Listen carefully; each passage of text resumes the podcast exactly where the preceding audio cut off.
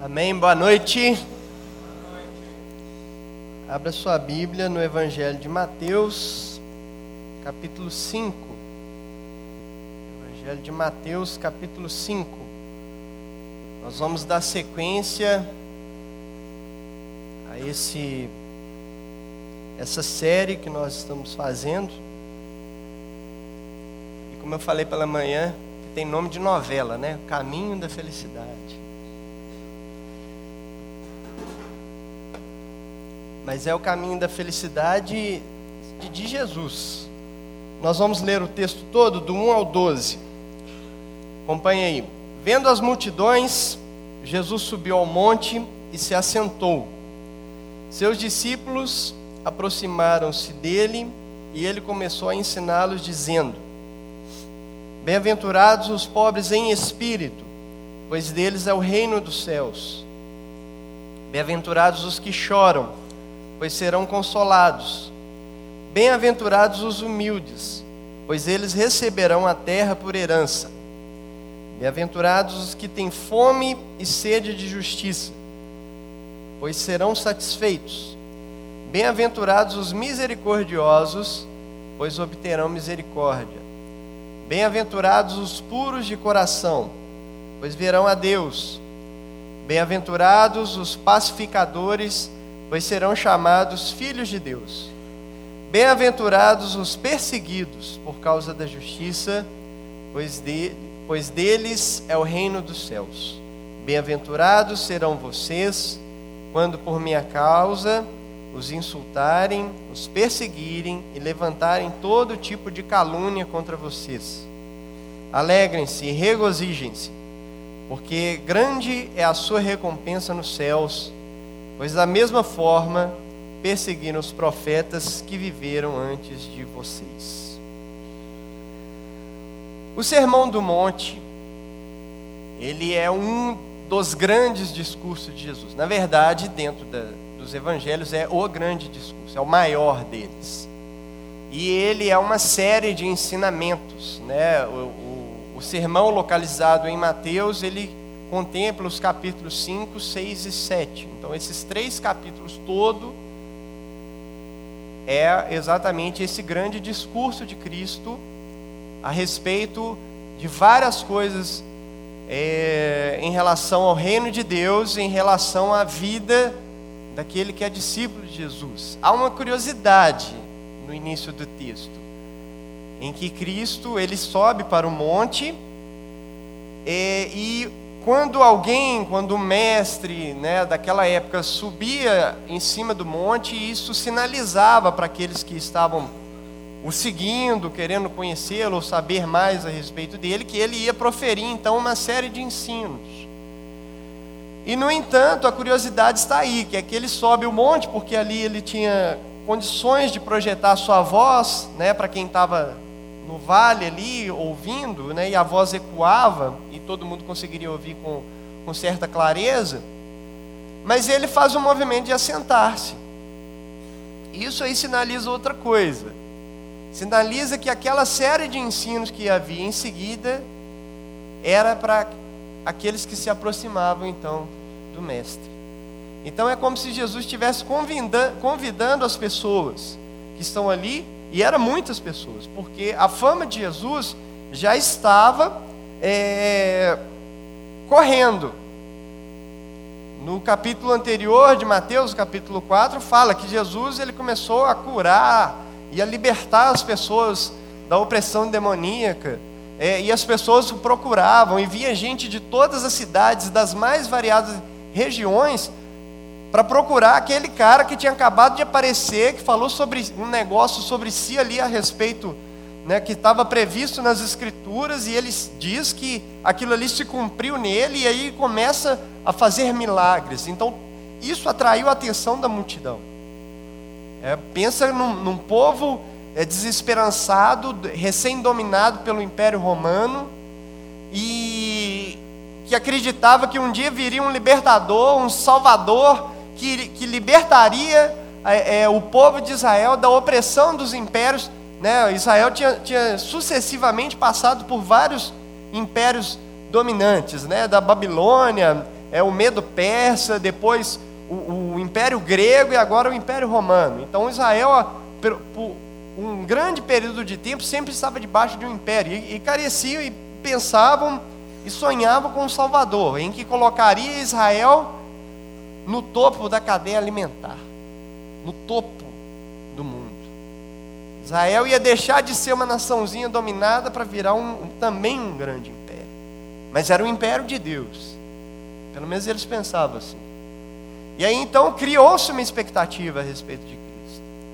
Criou-se uma expectativa a respeito daquele que ia agora lançar uma série de, de ensinos. Não, é agora, é o cara, um milagreiro, vai falar. Vamos ver o que, que ele tem a dizer. E aí ele já faz esse movimento de se assentar, chamando para si.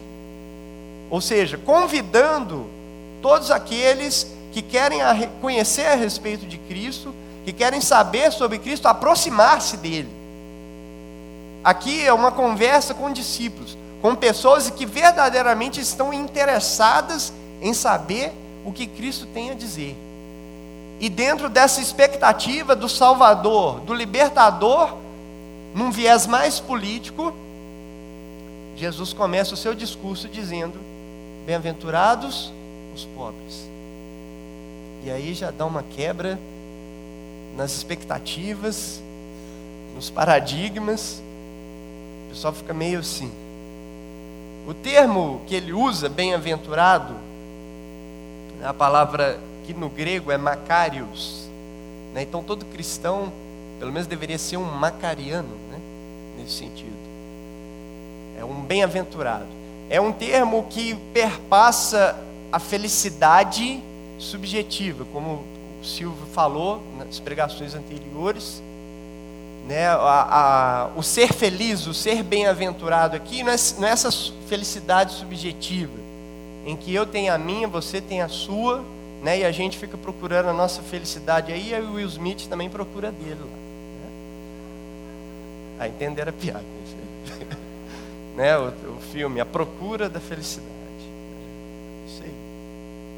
Pois é, não, não fala dessa felicidade, é uma felicidade subjetiva não fala disso.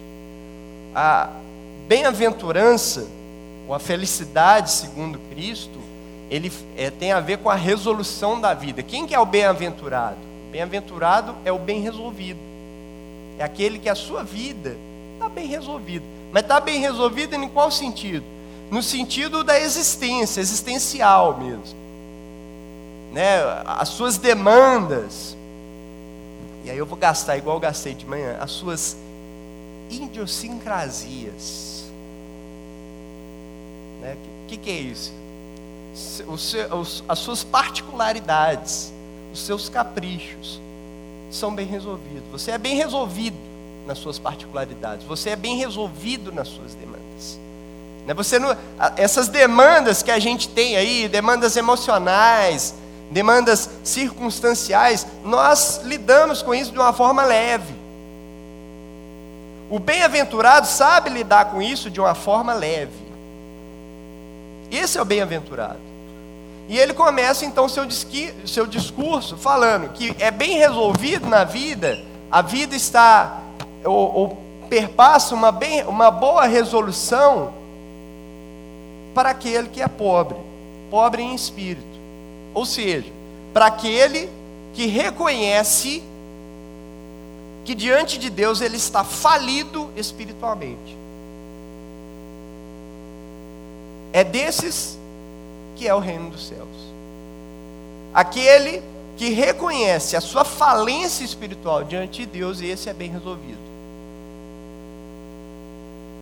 E esse que reconhece a sua falência espiritual, ou seja, que sabe que não tem nenhum tipo de poder, nenhum tipo de capacitação, nenhum tipo de, de, de meio de se achegar a Deus, esse é bem resolvido, e por isso ele também é o que chora pelo seu estado. Então, quem é o bem-aventurado? Bem-aventurado, dentro desse caminho, é aquele que reconhece sua falência e chora pelo seu estado diante de Deus aquele que reconhece a sua pecaminosidade diante de Deus e chora pelos seus pecados. Isso a gente chama de arrependimento. Então esse o, o bem-aventurado é esse. É o que olha para Deus e, e fala: não dá. Se o Senhor não vier e atuar, eu não chego, eu não alcanço. E então ele, ao reconhecer isso, ele chora. Então ele chora pelos seus pecados, chora também pelos pecados da igreja, pelos pecados dos perdidos, mas especialmente pelos seus. Ele reconhece que em si mesmo não há poderes e por isso ele é levado às lágrimas. Que a ideia aqui tem a ver com um certo desespero. Ele encontra, ele se encontra numa situação em que ele não tem solução e por isso ele chora, clamando a misericórdia de Deus. E Cristo está falando que esse é o bem resolvido. E é por isso que ele é consolado. Ele é consolado porque ele passa a ter a certeza do perdão de Deus. Agora, pensa. Aquela noite ou aquela vez que você teve um momento ali de choro profundo, compungido, seu coração completamente quebrantado diante de Deus. E você é levado a lágrimas profundas, a derramar um derramar profundo diante de Deus. Como é que você levanta, né? Aquele, depois daquele choro de, como a gente diz no popular, né? Lavar, aquele choro de lavar a alma. Como é que você se levanta? Né? Você se levanta suave, né? Leve, manso. Você se levanta manso. As coisas vêm não, não. Né? Então aí vem o manso. Quem é o manso? O manso é aquele que é ensinável, aquele que é humilde, aquele que considera o outro é, em serviço. O manso é aquele que consegue se colocar diante das pessoas e, como ele é bem resolvido, ele não se deixa atingir por elas. Agora, quer saber se você é manso? Converse com um arrogante.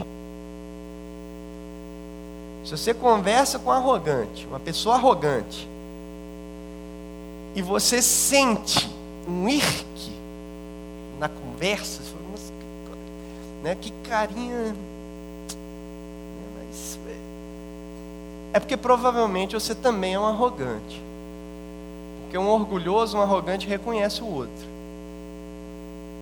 Né, então a prova do manso está aí. Porque o manso ele conversa com o arrogante, a fala arrogante não atinge.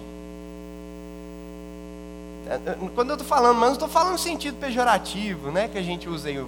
Fulano é manso, né? Você está chamando ele de preguiçoso, não é isso não. Não, então bobo, não é, não é o bobo também não. Ele sabe o que está acontecendo. Só que ele não leva em consideração, porque ele é bem resolvido. Ele é manso. Né? Então ele consegue perpassar isso. Agora, quando o manso ele é ensinável, pelo fato do manso ser ensinável, ele é aquele que aprende a respeito de Deus. E a primeira coisa que o manso aprende a respeito de Deus é a justiça. Né? Então, a justiça, que é a quarta bem-aventurança, não perde, não perde as contas, não, né? só para você entender, é um caminho. Então, lembra daqueles joguinhos de tabuleiro que a gente, você joga, anda tantas casas e errei, volte todas as casas, começa tudo de novo, né? O caminho da bem-aventurança é assim: você vai lá, reconhece a sua falência diante de Deus, né, e você chora pelos seus pecados, aí você descobre que você não é manso, aí você tem que voltar. Aí então você reconhece mais uma vez a sua falência diante de Deus, chora pelos seus pecados, ainda não deu, vamos lá, vamos em frente. É assim, é a dinâmica da vida cristã, é essas bem-aventuranças. Você chora, você reconhece a sua falência, chora pelos seus pecados, Deus te transformou em uma pessoa mansa por isso. E aí você tem que aprender a justiça e você fica nessa, nessa dinâmica até você continuar a caminhar. E a primeira coisa que o manso aprende nesse caminho é a justiça. E a justiça bíblica ela se manifesta em três aspectos. E é todos esses aspectos que nós temos aqui nessa bem-aventurança. Quais, quais são os aspectos? O aspecto legal, o aspecto moral e o aspecto social. Então, o aspecto legal é que Deus, né, vem do, do, da, da, do jurídico, né? É um termo jurídico. É, fala que Deus, ele te justificou. Justificados, pois mediante a fé. Você foi justificado em Cristo. Né? Então, sendo justificado em Cristo, o que, que isso significa? Significa a seguinte cena: você está num, num julgamento, você é o réu. Você é o réu desse julgamento. E o juiz já está ali com as informações e já vai proferir a sentença de condenação para você. Você está condenado.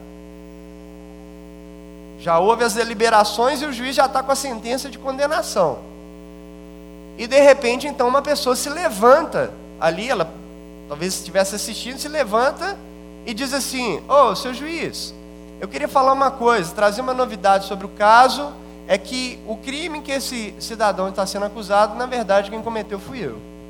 E eu fiz isso, fiz aquilo, e ele passa as informações. Então o que, que acontece? O juiz pega o caso, ele arquiva o caso que era contra você, mas ele não simplesmente arquiva, ele apaga.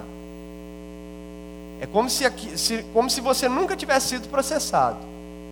Não vai aparecer nos seus autos. Você vai tirar um nada consta depois e não aparece nada. Por quê? Porque outra pessoa assumiu a culpa que estava sobre você. Ele assumiu a culpa. Então agora é com ela. Não há mais com você. É algo semelhante também quando você vai justificar seu voto. Né? Você chega lá, você deixou de votar, você justifica o seu voto. É... E aí, quando você faz isso, não aparece mais. É... Não é considerado, mas não aparece mais nos seus autos que você deixou de votar. A culpa não está mais sobre você, está sobre outro. Na justificação é isso que Cristo fez. Ele assumiu a culpa. Esse é o aspecto legal diante de Deus. E aí o outro aspecto, ele é mais óbvio. Né? Na verdade, ao longo do Sermão do Monte, é curioso. Tem uma, ele, o Sermão do Monte tem uma curiosidade, porque são ensinos, é, de certo modo, que ao mesmo tempo tem, tem, é, é, são profundos, mas eles são muito práticos. Tipo assim, dizem alguns teólogos que se você vive né, todos os princípios que há no Sermão do Monte, nesses três capítulos das Escrituras, você será um cristão perfeito. É, por outro lado, se você não consegue aprofundar, ou seja, uma leitura superficial desses princípios aí, uma, uma leitura superficial da, da, desses três capítulos, se você vive a partir mesmo dessa leitura superficial, você já é um excelente cristão.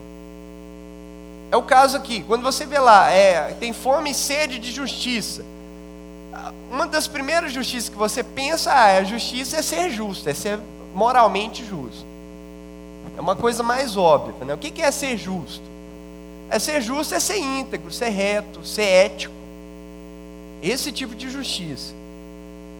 Então, na superfície a gente lê isso, mas óbvio que tem mais coisas, né? E aí por isso que eu estou explicando esses três aspectos. Então, é a justiça legal e a justiça moral, que é você ser justo, o andar justo, íntegro, reto, ético moral. E isso, então, a partir desse conhecimento do que Deus fez em você, isso te impulsiona em direção ao próximo, porque nas Escrituras é, é muito curioso. Ao longo desses an últimos anos, eu tenho, o que eu tenho percebido é que tudo que Deus faz em você e dá para você não tem a ver com você, é para o outro. O que Ele faz e realiza em você te lança em direção ao outro. E essa justiça, então, que te alcança, que te justifica diante de Deus, te torna uma pessoa justa, ela necessariamente te impulsiona em direção ao próximo. Por quê? Porque esse aspecto da justiça social é exatamente o mandamento de amar ao próximo como a ti mesmo.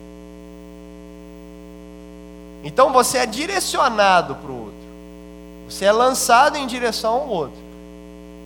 Então ter fome e sede de justiça tem a ver com isso.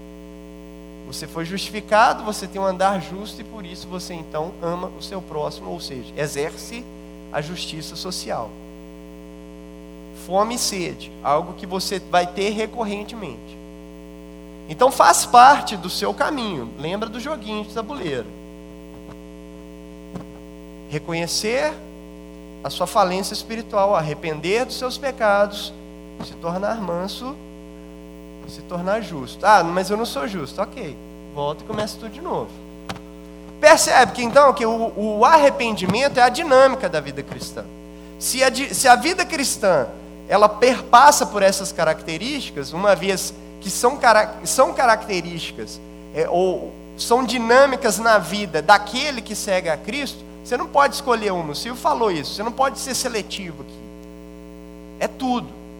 Se você é cristão, é tudo. Então você vai ter essa dinâmica o tempo todo de estar em constante arrependimento.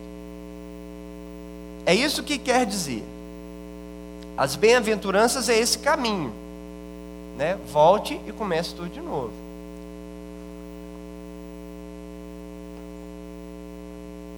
Então,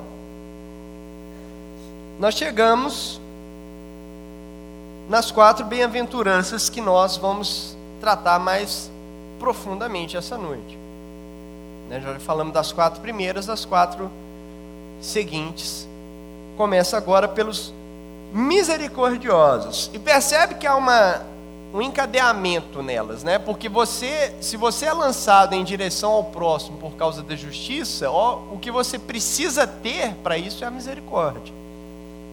Né? Então, a próxima característica que você precisa ter é a misericórdia. Né? Então, é, quem que é uma pessoa misericordi misericordiosa? É a pessoa que, tem, que é compassiva, né? que tem compaixão do próximo. O misericordioso, ele vê no coração do outro a miséria que ele mesmo tem no seu próprio coração. Esse é o misericordioso, né? Misericórdia tem a ver, ver a miséria do coração. O compassivo, né, o que tem compaixão, ele padece com, padece com o outro. Ele vê a miséria que tem no coração do outro. Por quê? Porque ele também sabe da miséria que tem no seu coração. Isso aí está lá na primeira casinha. Então ele já sabe disso. É por isso que o misericordioso, ele perdoa fácil. Ele perdoa fácil. Uma característica do misericordioso é, essa, é perdoar fácil, perdoar gratuitamente. Ele perdoa sem esforço. A primeira reação dele é perdoar. Então o cara chega e pisa no pé do misericordioso. Pá! E ainda olha e fala: pisei no seu pé. Aquela cara ali né, de picareta, de safado. Fez errado e sabia que estava fazendo para te atingir. O misericordioso olha para aquele ali com um perdão engatilhado. Por quê? Porque ele é bem resolvido. Então, como é que ele vai analisar essa situação de ofensa? Ele foi ofendido. Ele não está alienado, ele sabe que ele foi ofendido, não é isso? Então, ele foi ofendido. Como é que ele reage? Ele olha para o outro, olha, eu sei porque ele fez isso. É porque ele ainda talvez não tenha uma consciência maior do perdão de Deus se eu tivesse essa consciência, se eu, também não tivesse essa consciência, eu também reagiria da mesma forma. Então eu vou perdoar. Porque eu tenho essa consciência do perdão de Deus na minha vida, eu vou perdoar.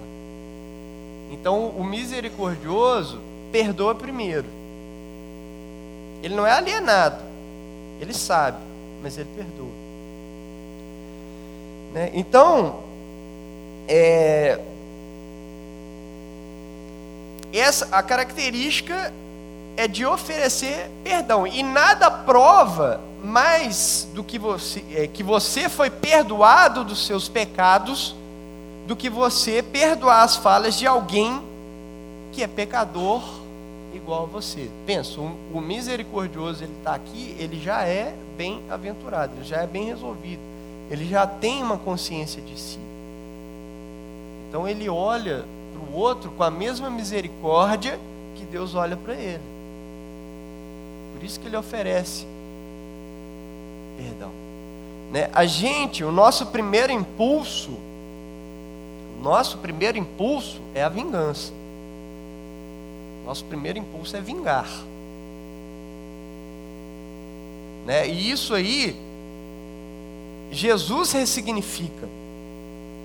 Pensa, Pedro chega para Jesus e fala assim: é, mestre, quantas vezes devo perdoar o meu próximo? Até sete vezes, né? E era um número bom, porque o, o, fariseu só perdoava três, né? E Pedro então ele dobra e acrescenta mais um, né? Falou, não, sete é um número bom. Aí Jesus vira e fala, não, não é sete, mas setenta vezes sete. Quando Jesus fala setenta vezes sete, ele fala da cifra da vingança. É só você lembrar lá em Gênesis a história de Caim. Caim pecou, matou Abel, Deus estendeu a graça sobre Caim e falou: Olha, quem matar Caim será vingado sete vezes. Aí depois disso surge um doidão aí, sexta geração de Caim, que vira para as esposas e fala assim: ele chamava Lameque, fala assim: Olha, ouça aqui, mulheres de Lameque. Uma, é, é, um menino me, me, me esbarrou e um cara pisou no meu pé, eu matei os dois. E assim, se Caim seria vingado sete vezes, Lameque será vingado setenta vezes sete. Então, setenta vezes sete era a cifra da vingança. É o impulso, o ímpeto da vingança. Jesus fala para os discípulos que não, o seu ímpeto é outro. O seu ímpeto é o do perdão.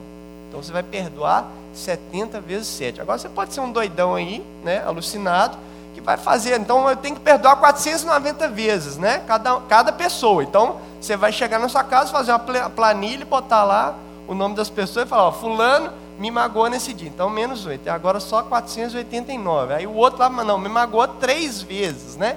Então agora é 487 para esse cara aqui. Aí você vai fazendo essa planilha aí de quantas vezes você tem que ir perdoando as pessoas para você não perder as contas, né? Você tem que ser muito doido para fazer isso. Por isso que a ideia é de você não fazer conta, é perdoar indefinidamente. E o misericordioso, ele perdoa como primeira reação. Por quê? Ele é bem resolvido. Então, esse é o nosso ímpeto. Né? E o misericordioso, uma outra característica que ele tem, é de tomar a causa do próximo para si. Então ele se identifica né, com o outro. Ele considera a causa do outro. Né? Ele já está em direção ao outro, logo, ele considera a causa do outro e toma para si. Né? Esse é o misericordioso, porque quem é ele? Ele entende que assim como a própria misericórdia de Deus se estende a todas as pessoas, a nossa misericórdia também deve ser assim. Então esse é o caminho. Observa aí o seu o joguinho de tabuleiro. Ó, ah, eu acho que eu não sou tão misericordioso. Volte à primeira casa. E vamos lá, vamos para frente. Porque nós temos que ir. Nós temos que avançar. Né? E alguém que é misericordioso já está estabelecendo um relacionamento correto e concreto com Deus. E isso é que lhe purifica o coração. A próxima bem-aventurança é esse, são os limpos de coração. Né? E para a gente entender essa ideia de coração, por que limpos de coração? Né? Então, mais uma vez, uma leitura superficial nos traz para nós bons é, aspectos né, dessa bem-aventurança. Né? A gente entende à primeira vista que, que quer dizer o quê? Ah, o limpo de coração é aquela pessoa livre dos sentimentos li, ruins, né? livre do, da, das coisas ruins no coração. Seu coração ele está puro nesse sentido, puro moralmente também, puro de sentimentos e puro moralmente. Né? A gente entende isso, porque coração para nós tem muito a ver com sentimento, né? tem muito a ver com essa ideia de sentimento. Mas na Bíblia não necessariamente. Coração nas, na Bíblia, ela algumas vezes aparece como é, traz a ideia de, da interioridade ou, da, ou do, do, da inteireza do ser, né? então é o, é o homem por completo, é, e outras vezes coração indica um outro aspecto, como por exemplo, quando Jesus fala que você deve amar a Deus de todo o seu café, para vocês não esquecerem, café, de todo o teu coração, de toda a tua alma, de toda a tua força e de todo o teu entendimento. Café, coração, alma, força e entendimento. Então pensa, entendimento, entendimento tem a ver com a mente, é, força, seu, seu ser físico, alma, talvez nos apontando esse aspecto emocional, e aí tem o coração. Né? Então, o coração nas Escrituras, ele aponta para alguns significados mais profundos, como por exemplo, é, de tudo que guardar, guarde o seu coração, pois deles procede as fontes para a vida. Por que guardar o coração? Porque de tudo que você tem que guardar, guarde o coração. Porque fala que o, o coração do homem é enganoso. Então o coração não pode, é, é, nesses sentidos aí, não pode estar falando da inteireza do ser, mas falando de um aspecto que se relaciona com o transcendente. Então você tem o entendimento, é, o físico, as emoções e aquilo que se relaciona com, a, com Deus, com a divindade. É um aspecto aí da sua humanidade. Né? Então, o, o, por isso que a ideia de coração aqui é o que a gente chama de núcleo religioso do ser humano. Coração tem esse significado mais profundo de ser o núcleo religioso, ser aquela parte de você que se relaciona com Deus. Então, o limpo de coração, além dessas questões, né, dos sentimentos, isso é óbvio, isso aí, ao longo das bem-aventuranças, isso aí é claro que já está sendo, é, é, já está acontecendo com você. Mas é um aspecto importante que a gente precisa destacar, é que o limpo de coração é aquele que não possui ídolos. Por quê? Porque o ídolo é a relação incorreta com a divindade. O que é idolatria? O que é idolatria? É... Eu gosto de comparar a idolatria para a gente entender, né? qualquer, nesse sentido, qualquer coisa pode se tornar um ídolo, não é só a sua vozinha que adora o Santo Expedito lá, tem a imagem do Santo Expedito. Isso, isso também, mas não é simplesmente isso. Idolatria é muito mais ampla, é muito, é um, é, traz aspectos mais complicados para nós. Né? Então gosto de comparar a idolatria, para ficar mais simples, com o futebol. Né? Porque o futebol, ele tem um movimento que parece muito com a religião. Então, pensa, você tem um templo, né? hoje você tem o sócio torcedor, né? então você tem contribuição mensal também. Você canta hinos de louvor, né ou não é? Você vai no campo, não canta hinos de louvor? Ah, o meu time é minha vida, eu vou aonde você for, né? Sei lá. Não tem isso? Então tem hinos de louvor. E aí no campo, o que está acontecendo? É a batalha dos deuses. E aí pensa, se o cara tem a camisa preta e branca e eu tenho a camisa azul, o que, que ele é meu? É inimigo. Se ele é inimigo, ele tem que morrer. Não é assim que a gente pensa? Então, observe: não é o fato de você gostar de um time que te faz idolatrá-lo. Não é isso. Você idolatra algo quando aquilo ali muda a sua forma de ver o mundo. Ela reduz a imagem do homem, ela reduz a forma que você enxerga o homem, que é semelhança, que, que é a imagem de Deus, para uma coisa menor. Você reduz ele a uma cor de camisa. E se a camisa é diferente, é briga. Você gostar do time e olhar para o cara, aí você olha para o seu irmão com a camisa do time diferente, nada muda, ele só torce para o time diferente. Mas se mudou, se é, um, se é inimigo, aí tem um ídolo. Então a idolatria, o ídolo define a forma que você vê o mundo. É por isso que essa forma incorreta, né, de ver as coisas, ela contamina o seu coração. Agora, idolatria é uma coisa complexa, não é uma coisa tão simples nas Escrituras. Então, você tem pelo menos ali três formas ou três manifestações da idolatria. Você tem a, a, mais óbvia, que é o, o Deus falso, né, a falsa divindade, né, as falsas divindades que tomam o lugar de Deus. Deus não é mais suficiente para você. Você cria, faz outro ou segue outro. Mas você também tem a forma incorreta de se relacionar com Deus. É o falso culto. É você confundir Deus, é você reduzir quem Deus é. Por exemplo, o povo de Israel fazia isso muito. A, a, forma de idolatria do povo de Israel não era simplesmente o abandono de Deus para seguir outros deuses. Muitas vezes eles confundiam Deus com outras divindades. Eles davam características a Deus que não tinha a ver com Deus, estava relacionado com outras divindades. É um, um falso culto, né? Ou adorar a imagem falsa do Deus verdadeiro. Isso aconteceu lá na época do bezerro de ouro. Eles fizeram o bezerro de ouro. E o que, que eles fiz, fizeram em seguida? Eis aí, Israel, os deuses que vos tirou do Egito, amanhã é festa ao Senhor. Confundiu Deus com aquilo ali. E essa confusão também é idolatria. A gente faz isso. A gente pensa num Deus, relaciona com um Deus de forma distorcida, legalista, religiosa. E fala que esse Deus que a gente se relaciona é Jesus. E Jesus está assim, não, eu não tenho nada a ver com isso. Isso é um Deus que você inventou. Você está pondo meu nome nele, não sei porquê.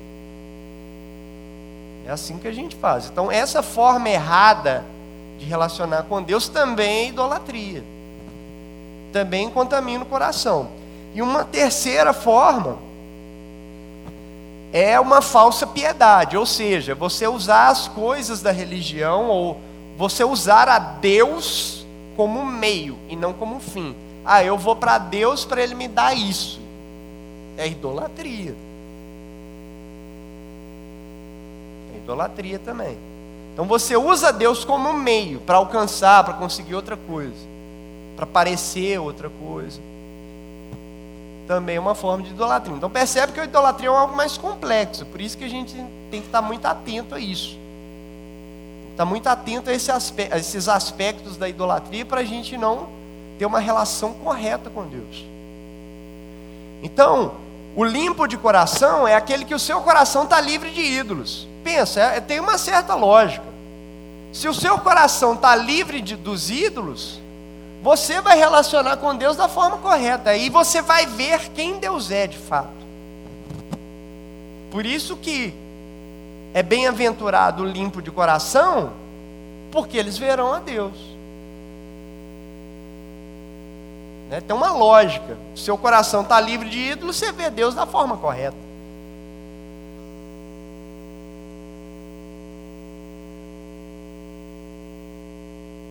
Né? Então, eles verão a Deus, porque não há falsas divindades corrompendo a sua vida. E aí, por isso que a relação com Deus é aberta, é sincera, é honesta, né? E só aqueles que são livres dos ídolos podem suportar a visão daquele diante de quem todo engano é desmascarado e todo fingimento é consumido. Agora, só pode ver a Deus quem é amigo de Deus, quem é próximo de Deus. E esse, e nós que estamos tentando caminhar nesse caminho da bem-aventurança, né? Então você está descobrindo aí quantas vezes você tem que voltar no início. Você, você reparou que você tem que voltar sempre, né? É a dinâmica. Sempre está voltando, se arrependendo, caminho. Se arrepende, volta. Se arrepende, volta. Se arrepende, caminho. Essa é a dinâmica da sua vida. É... Então só pode ver a Deus quem é amigo de Deus, quem está próximo de Deus. E quem está próximo de Deus, no caso, Deus chamou de filho. Deus chamou esses que estão próximos dele de filho. A próxima bem-aventurança é essa, são os pacificadores, aqueles que são chamados filhos de Deus. Os pacificadores, inicialmente, eles trazem a ideia, né, mais simples, de que aqueles que carregam a paz são pessoas reconciliáveis, né, que reconciliam as outras. Então tá tendo uma briga aqui, ele reza, não, não, gente, espera aí, vocês são irmãos, vamos lá, vamos junto, vamos glorificar a Deus, vamos perdoar. Então a gente encara um primeiro momento pacificador dessa forma, de fato. Ele leva à paz. Mas ele mais do que uma paz assim, subjetiva também, ele traz a verdadeira paz. Qual é a paz? A paz é a mensagem que a gente carrega. Né? A gente não carrega uma mensagem, não porta uma mensagem. Qual a mensagem? A mensagem do Evangelho da paz. Evangelho da paz. Que paz que esse Evangelho fala? A paz de Deus com os homens. Deus se reconciliou conosco. Deus agora está em paz conosco. Justificados, pois, mediante a fé, temos paz com Deus. Temos paz com Deus. É dessa paz. Né? Então, o, o, o, o pacificador é aquele que comunica essa paz. O pacificador é aquele que leva essa mensagem de paz para os homens. A paz de Deus com os homens. Né? Então, esse pacificador, ele reconcilia não somente homens com homens, mas anuncia que Deus se reconciliou com todos os homens. Deus evangelizou, trouxe boas novas, ele traz, leva as boas novas da paz. É o evangelista, mas não pensa o evangelista aqui no sentido do daquele cara que tem um dom, Pensa em evangelista na missão que eu e você participamos, de anunciar a Cristo. Anunciar qual é o anúncio? É que Cristo morreu, perdoou os nossos pecados e agora temos paz com Deus. Eu e você temos essa missão. Eu e você temos a missão de anunciar a mensagem da paz. E aí o seguinte, como esse pacificador é o mesmo, né, que tem fome e sede de justiça, ele também vai perceber nesse mundo, vai olhar para esse mundo, para essa existência e notar que algumas coisas estão equivocadas, algumas peças não se encaixam. E como ele é movido pela justiça, ele já é, né? Há duas, três aventuras atrás ele já é, já tem fome e sede de justiça. Então ele vai querer promover justiça. Agora, ele tem todas as características, ele não promove justiça a qualquer preço. Ele promove justiça como um cristão. E quando estamos falando de promover justiça, não estamos simplesmente falando de atuações mais que isso vai acontecer também. Somos impelidos a promover a justiça. Somos impelidos e direcionados para isso. Então, se notamos alguma coisa errada, por exemplo, na política, nós vamos querer atuar lá. Se percebemos que há decretos e leis que são injustas, que são que não favorecem ao povo, vamos querer lutar para que elas favoreçam. Se percebemos situações, em qualquer momento, em qualquer âmbito, em que a justiça não aparece, nós vamos aparecer.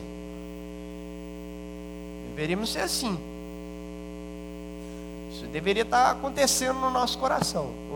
Se o nosso coração não está com esse impulso, provavelmente alguma das casinhas aqui nós precisamos repensar. Porque é por isso que, que Paulo, E os demais apóstolos anunciavam o evangelho e passavam por cada situação complicada. E eles não tinham medo de enfrentar os poderosos que tentavam silenciá-los. Por quê? Porque na posição de poder que eles se encontravam havia muita injustiça. E a proclamação do evangelho confrontava esses poderes. Então Pedro e, e, João estão lá na frente do sinédrio. E o sinédrio vira para eles e fala assim: ó, seguinte, para de falar de Jesus. Para de falar de Jesus, vocês estão criando confusão, vocês vão fazer um levante aqui, esse negócio vai dar uma treta danada. Roma não vai ficar satisfeita, vai vir tudo em cima de nós. Para de anunciar Jesus. Para. Senão nós vamos engrossar o caldo contra vocês. E aí o que, que eles falam para o Sinédrio? Importa mais obedecer a Deus que os homens. E eles encaram. E saem de lá felizes porque sofreram, porque apanharam por causa do nome de Jesus. Ah, mas é o que está escrito aqui. Os perseguidos por causa da justiça. Então percebe que as bem-aventuranças trazem um aspecto que nos parece meio paradoxal, né? Então, quem que é feliz? Quem é bem resolvido? É aquele que se vê falido e é aquele que chora. Quem é bem resolvido? É aquele que sofre por causa de Cristo. É desses que é o reino de Deus. É o que sofre por causa de Cristo. Mas se você olhar para a gente, né? Então, Nenhum cristão, ele deve esperar por gratidão ou benevolência do mundo aí. Então imagina, você chega para um cara, o cara ali tem 30 anos que ele é espírita. Tem 30 anos que ele é espírita ali, vivendo aquele trem lá. Aí você vai e anuncia o evangelho para ele. Aí você vira para ele e fala com ele que aquele negócio que ele crê há 30 anos é mentira. Porque, querendo ou não, o, o evangelho arroga para si como verdade absoluta. Não, não é, não é, a sua verdade, não, é o Evangelho, é uma verdade só, meu amigo. Isso aí hoje, para os ouvidos sensíveis do politicamente correto, é uma afronta. Você virar para o cara, sua religião está errada, cara. Você acha que é, ô oh, velho, obrigado. Tem 30 anos que eu estou nesse trem e você me falou que ela é errada. Valeu. Você acha que ele vai te dar um abraço e um beijo? Ele vai te meter a mão na cara. É isso. Mas o Evangelho é isso. Ele vai afrontar poderes nesse mundo. Ele vai ser transparente ou, ou reluzir de uma maneira tal que você está lá no seu. Porque assim, quando aqui fala de perseguição, ele não está falando da síndrome de perseguição que os crentes têm por aí, não. Aí você está lá no seu trabalho, todo mundo te zoa, por quê? Porque você não sabe nada da Bíblia e só fala abobrinha. Só fala abobrinha gospel. Aí todo mundo te zomba, não é porque você está é, sendo perseguido, não, é porque você é um mala mesmo. Você é chato. Ninguém te suporta. Perseguição é o seguinte: você está no seu trabalho, e o seu chefe vem e fala para você passar uma nota fria. Você vira para ele e fala: Não, por quê? Porque eu sou crente. Não vou passar, não. Isso aí me fere meu caráter, cara. Não vou fazer isso, não. Aí te manda embora. Isso é perseguição. Ele pede para você fazer uma falcatrua, você fala: Ó, filho, eis-me aqui, envia o outro, porque falcatrua eu não faço. E eu não faço. Aí o cara fica no veneno. Ou então você é tão ético, tem um caráter tão louvável diante das pessoas, que, por exemplo, os seus amigos se incomodam porque vê uma mulher lá e você baixa a cabeça para não olhar com ela, porque você tem respeito. Isso incomoda eles. E aí um dia eles viram para você e falam assim: seu hipócrita. Por que, que eu sou hipócrita? Porque você já está vendo a mulher lá na frente, você sabe que ela é bonita, você sabe que você vai ter o desejo de olhar e tal, e você baixa a cabeça fingindo aí, na maior hipocrisia. Aí você vira para ele e fala assim: Uai, cara, eu nunca falei nada porque você devora ela com os olhos. Por que você está me chamando de hipócrita? Hipócrita é você. E o cara engole seco e fala: É verdade, mas incomoda. A sua atitude incomoda ele. Aí ele não aguenta e vem em cima de você. Isso que o Evangelho faz nas nossas vidas. Incomoda os poderes deturpados desse mundo, incomoda as pessoas que são contra Deus nesse mundo, e isso gera perseguição. Isso vai gerar perseguição. É por isso que Jesus fecha essa introdução das bem-aventuranças falando que bem-aventurados serão vocês quando por minha causa os insultarem, os perseguirem, os levantar e levantarem todo tipo de calúnia contra vocês. Alegrem-se, alegrem-se, regozijem-se, vibrem, vibrem. Porque grande é a sua recompensa nos céus, pois da mesma forma perseguiram os profetas que viveram antes de vocês. Qual que é a recompensa que você tem? A recompensa é que você já é de Deus e vai viver com Ele eternamente.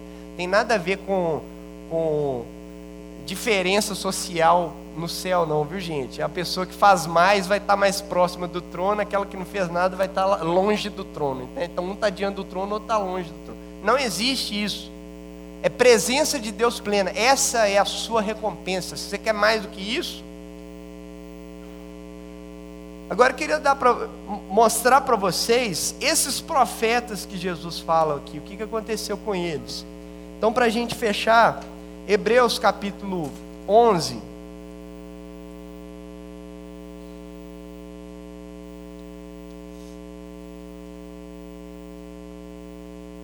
A partir do verso 32. Que mais direi?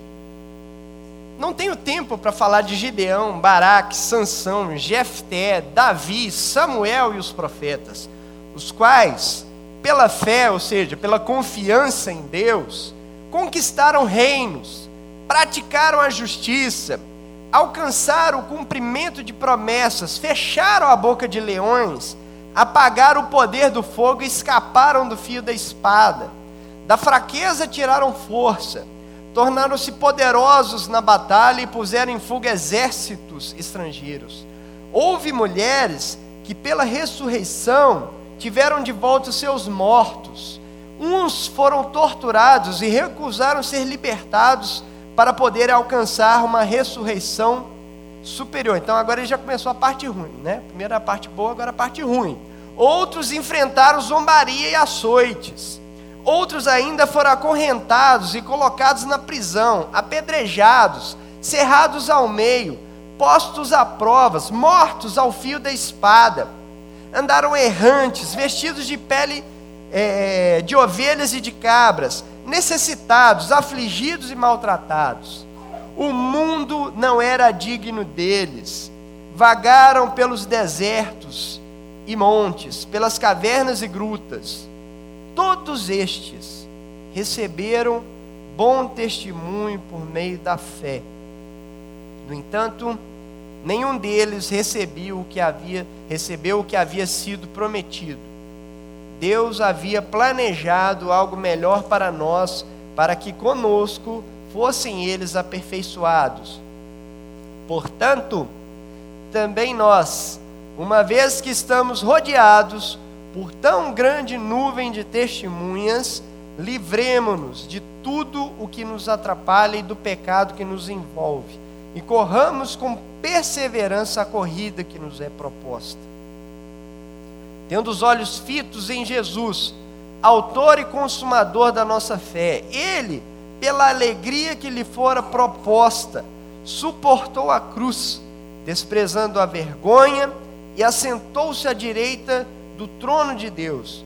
Pensem bem naquele que suportou tal oposição dos pecadores contra si mesmo, para que vocês não se cansem nem se desanimem.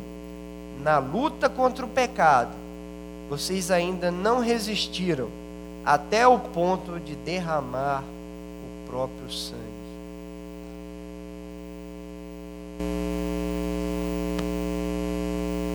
Uma palavra. Dá mais um sanguinho. Dá mais um sanguinho. Você tem muito a dar ainda. Nós temos muito a dar. Porque eu estou nessa também. Estou nesse caminho. Então dá mais um sanguinho aí, porque na luta contra o pecado, nós nem começamos a derramar o nosso sangue. Então aí, ó, somos 40% da população brasileira. E a nossa sociedade está do mesmo jeito ou de mal a pior. Talvez a relevância que a gente tem aí é mínima. De mudança, de paradigmas, de valores. Aí, influenciamos pouco. Por quê? Porque não damos o sangue. Não damos o sangue. Por isso que tudo permanece do mesmo jeito. Por isso que a sua vida muitas vezes permanece do mesmo jeito. você não se dispõe a dar mais um sanguinho para ser diferente. E a gente é muito emocional. A gente sai daqui, aquela porta ali, ó, parece ter um vácuo, né? um sugador. Você esquece tudo. Por quê? Porque as nossas respostas muitas vezes são emocionais. A gente não interioriza aqui, não sai mexido e não quer devorar a palavra de Deus para que a gente seja transformado por Cristo, para que a gente expresse Ele, para que a gente faça a diferença, para que essa realidade que Jesus nos propõe das bem-aventuranças se faça presente nas nossas vidas. A gente só vem, assiste, chora, legal, acabou. Não há mudança, não há transformação, não há arrependimento. Então, meu irmão, volta para a primeira casinha. Quantas vezes for necessário. Recomeço. A gente precisa recomeçar. Quantas vezes for necessário até que a gente chega na estatura da plenitude de Cristo.